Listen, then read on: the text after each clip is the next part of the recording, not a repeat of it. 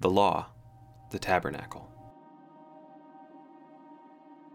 Now, the first covenant also had regulations for ministry and an earthly sanctuary.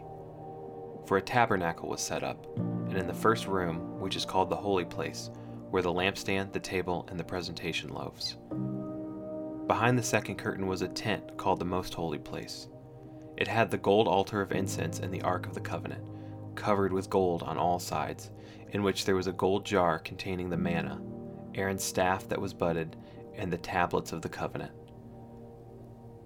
The cherubim of glory were above the ark overshadowing the mercy seat. It is not possible to speak about these things in detail right now. With these things prepared like this, the priests enter the first room repeatedly, performing their ministry.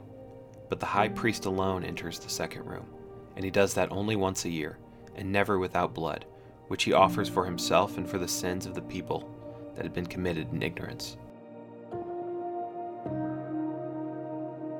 But Christ has appeared as a high priest of the good things that have come, in the greater and more perfect tabernacle not made with hands that is, not of this creation.